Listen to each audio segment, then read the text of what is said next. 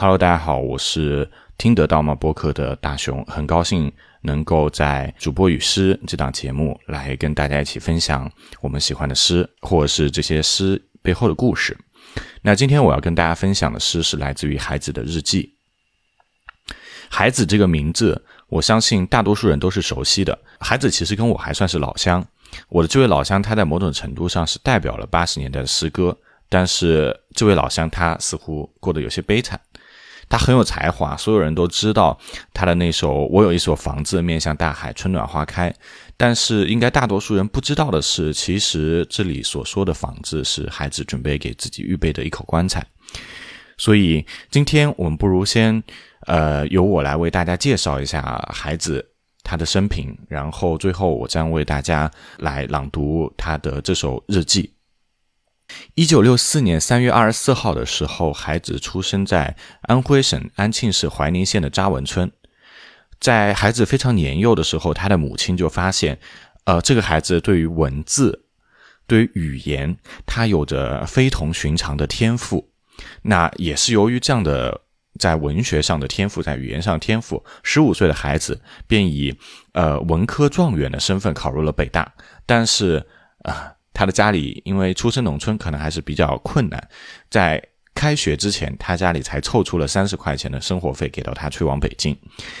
那时间一晃而过，来到了一九八二年，这一年孩子十八岁。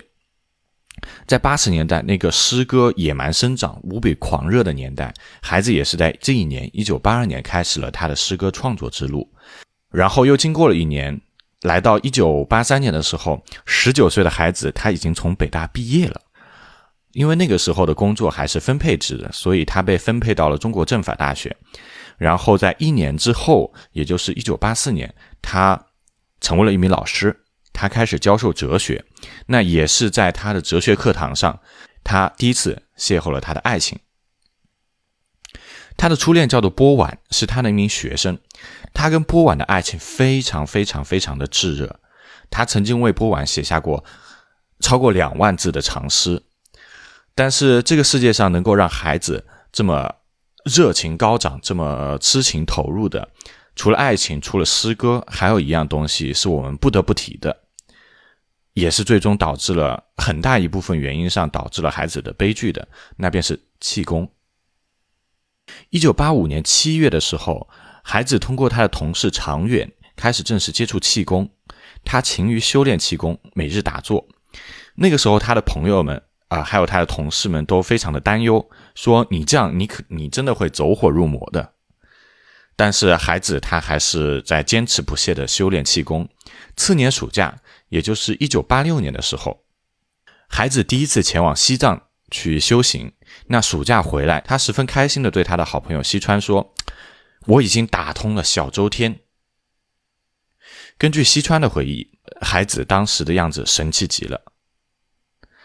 但是，孩子他自己没有意识到的是，这个暑假之后，他将会面临的是什么？他当时的女朋友波婉出生于一个高级知识分子家庭。说句不太礼貌的话。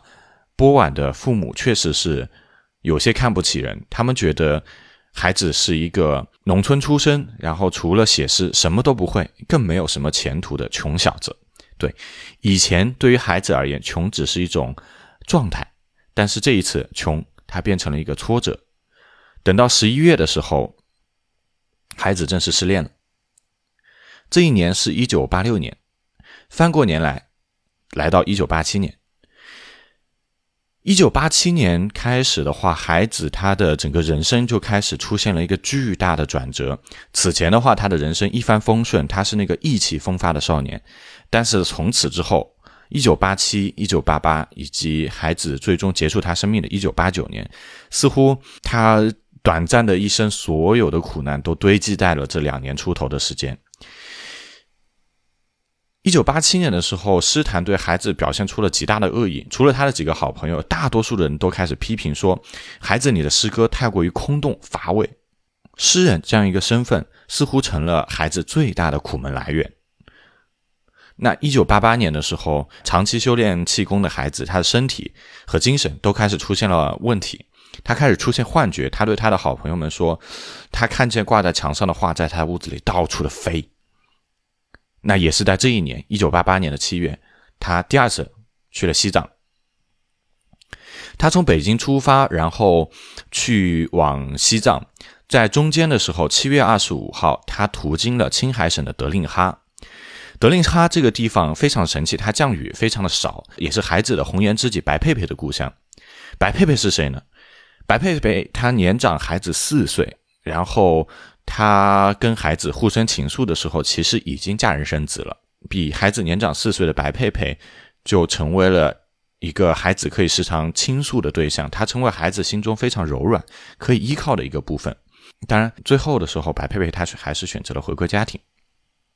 那这一次途经德令哈，他孩子搭乘着火车，在这个降水极少的地方，他看着那天晚上，呃，火车外面在下着雨，所以他在诗歌里写道，也就是我今天要分享给大家的诗日记里面写道：“这是雨水中一座荒凉的城。”我在读这首诗的时候，脑子里一直有一个画面，就是那天晚上，孩子他坐在绿皮火车里，他倚靠在那个车窗旁边，看着车外。他的内心非常的孤独，就是什么呢？他在这两年的时间，他经历了太多的苦难，他也想，他也尝试过死亡，但是他觉得还是不要了。但是他是孤独的呀。虽然我现在还没有死，但是我能够预感到我可能不久之后的死亡。在这样一个漆黑的夜晚，我想他的心里还是想要有一个人可以拥抱。于是他又在诗里写道：“今晚我只有美丽的戈壁空空，姐姐，今晚我不关心人类，我只想你。”那由于诗人这个身份，可能给孩子带来了一些困扰，他也面临着现实的一些压力。在这一年，嗯，海南的创业热潮正是如火如荼，他也尝试去放下自己的诗人身份，去加入这样一个创业浪潮。某种程度上，我觉得孩子这是。他的一种妥协，但是他的父亲有些保守，然后在他的父亲看起来，他可能不太，甚至都不太理解儿子是在做什么。诗人，诗人是什么？所以在他看起来，儿子只每天只是游手好闲，每天就是在混吃等死一样。所以当孩子跟他提出说我要去海南创业，我要去办报纸的时候，孩子的父亲只是把孩子骂了一顿狗血淋头。人生的失意、精神的压力，还有身体的疾病，所有糟糕的事情都像龙卷风一样刮过来，就都聚在了一九八八年。所以孩子他快要顶不住了。一九八九年三月的时候，孩子和他的初恋波婉在北京重逢了一次，然后从谈话中得知对方现在在深圳生活，已经结婚了，然后马上也要去美国。这次的谈话让孩子非常的痛苦，然后他第二天跟同事就约着一起喝酒，酒后他说了一些波婉的坏话。醒来之后，他哇，他懊悔不已，他觉得就是自己作为一个这样有精神洁癖的人，他自己亲手玷污了他曾经最纯洁的爱情。那一天他十分的崩溃，而这一天距离孩子自杀还有九天。三月二十五号。